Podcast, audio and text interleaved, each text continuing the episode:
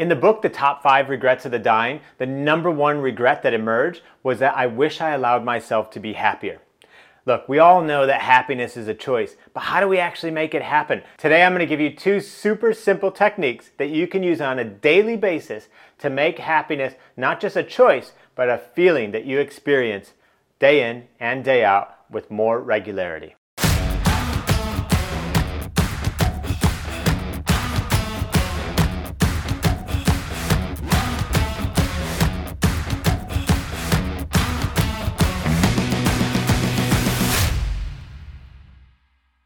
Hi, my name is Eric Partaker, and I help entrepreneurs and leaders reach their full potential in all that they're doing, not just in their companies, but also on the health and also on the home fronts. And today we're talking about happiness. We all know that happiness is a choice. We've heard this before, or maybe you haven't heard that before. But the thing is that happiness is something that we can proactively create on a daily basis within us and not wait for it to happen to us. As I mentioned at the start of the video, in the book, The Top 5 Regrets of the Dying, the number one regret, regret was I wish I had allowed myself to be happier. And we don't want to have that regret in our lives. So what are the two things that you can do on a daily basis?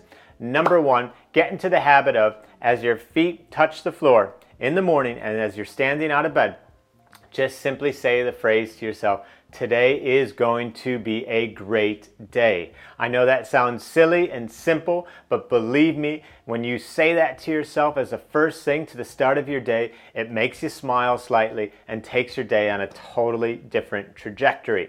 Now, to help remember that, you might put that up as a piece of paper somewhere near you as you're getting out of bed, but start each day simply by saying, as your feet touch the floor, today is going to be a great day and notice what happens to your mood from the morning thereafter. The second thing that we can be doing on a daily basis is at the end of the day, ask ourselves, did I do my best to be happy today?